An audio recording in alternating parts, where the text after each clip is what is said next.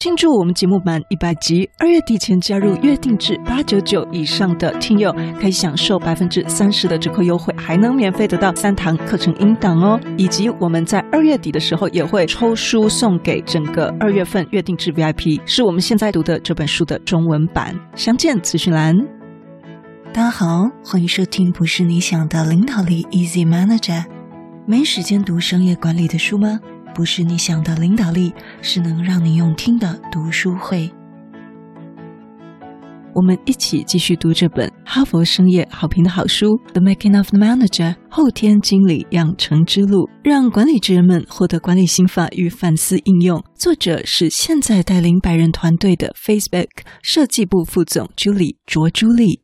首先，先感谢最近 Apple Podcast 的听友给我们比以前更频繁的。五星留言，非常感谢大家，尤其是在管理职的路上，可以成为您的陪伴，我觉得非常的开心。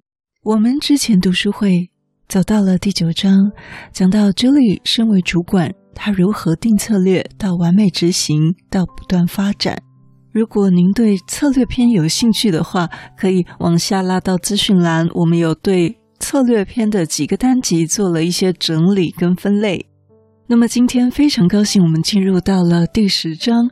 第十章就在讲每个企业最困难的事，就是你怎么样滋养、去喂养你的团队文化。这里跟我们分享，每当他在问这些潜在的人选，就是面试人选，是不是有什么问题要问我的时候，我们都不可避免的会谈到公司文化。这类的问题包括什么呢？你也可以现在想想看哦，比如。你的团队有什么独特之处？你工作最好和最差的部分是什么呢？你们团队的决策是怎么做出来的呢？如果你可以改变公司运作方式的其中一件事情，你觉得那会是什么？这里曾经很敬佩的一位主管曾经告诉他说：“要了解一个组织的文化，最好不要去读他们公司官网上面的内容，而是要去了解这个组织。”愿意为自己的价值观放弃什么？我再说一次哦，这个组织愿意为自己的价值观放弃什么？哇，这真的是一个很有意思的问题。他举例，例如呢，很多团队都表示他们很需要、很关心员工可以完全自己负责自己的问题，也就是勇于承认自己的问题，勇于承担问题跟责任。勇敢的可以说，嗯，这是我的问题，这件事是我的错。但事实上呢，没有人会承认。我们都喜欢推卸责任，并且将错误归咎于他人。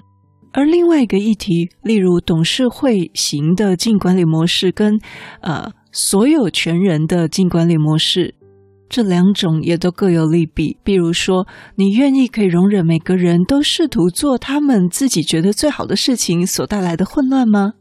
所以，我们华人最常见到的一言堂，其实它也不是完全没有好处的，只是说我们在其中要取得一些平衡。这里也提到，当其他人挑战您的决定时，你会感到感激吗？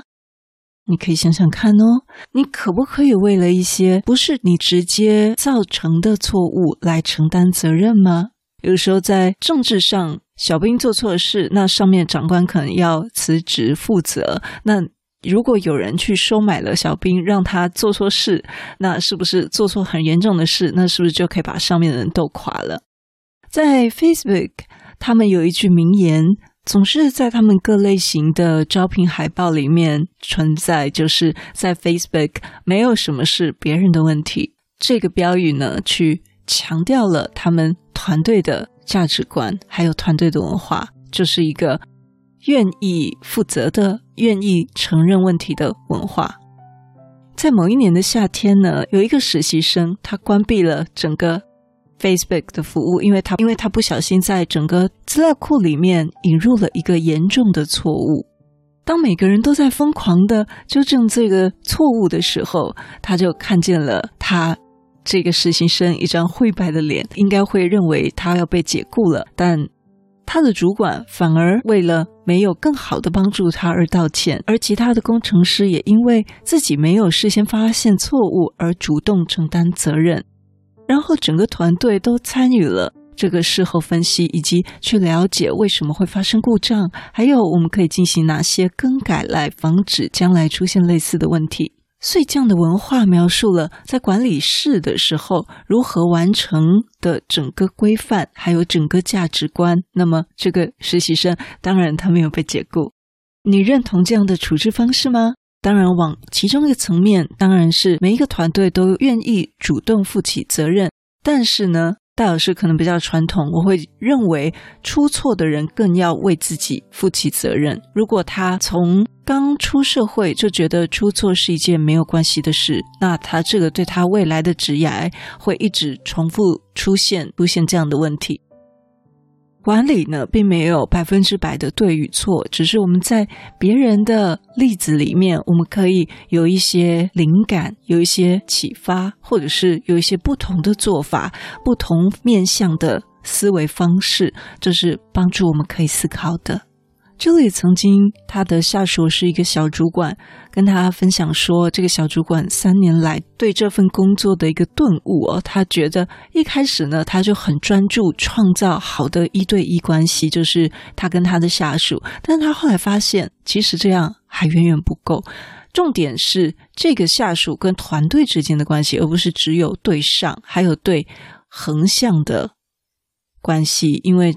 是团队一起在工作的，所以让我们注意，不仅仅是垂直的关系，还有横向的关系。哈，所谓合纵连横。这里提到，随着你管理的人越来越多，你将在塑造文化方面发挥更大的作用。所以，请不要低估你的影响力。即使您不是 CEO，但您的行为也会强化你整个公司的价值观。那么，我们未来的几集将会指导我们要怎么建立。让我们自己引以为豪的文化。在下一集呢，我们会分享啊，其实团队呢，它也有它的个性。那么，就好比我们之前做了解我们自己个性、超诚实自我盘点表一样的，去盘点我们的团队哦。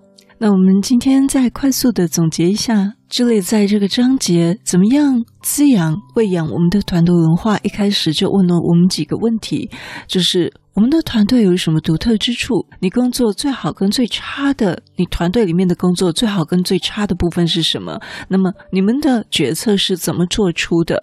另外，要了解一个组织的文化，是要了解这个组织愿意为自己的价值观去放弃什么。每一项管理都是有利有弊，但是我们要去思考，怎么样对我们的团队是最好的。你愿意容忍每个人都试图做他们认为最好的事情所带来的混乱吗？当别人挑战你的决定时，你会心怀感激吗？你可以为一些不是你造成的错误来承担责任吗？这些问题都是很好的反思哦。现在就让我们可以稍微静静的思考一下。我们下次见。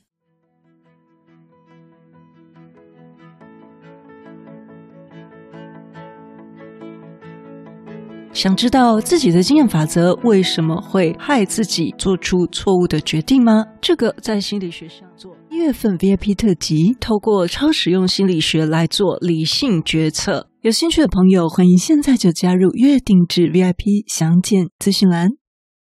如果你对我们节目有任何的想法，或者你觉得我们节目有带给你一些收获，都邀请你到我们 Apple Podcast 给我们五星评分与留言。如果你还没有订阅过，也麻烦你免费点点订阅或关注，再把这个节目分享给你身边你认为会有需要的人。也欢迎免费加入 Instagram，你可以在脸书上直接搜寻“用听的哈佛生管读书会”，就可以找到我们。我相信，只要你愿意给予，加入社团会给你更多的收获哦。最后要邀请你，现在就来帮自己。加分，期待透过知识价值的传递，让你可以在赞助方案中得到最大的受益。现在回到资讯栏里面，点选 YouTube 有两分钟 3D 卡通人物的说明影片哦。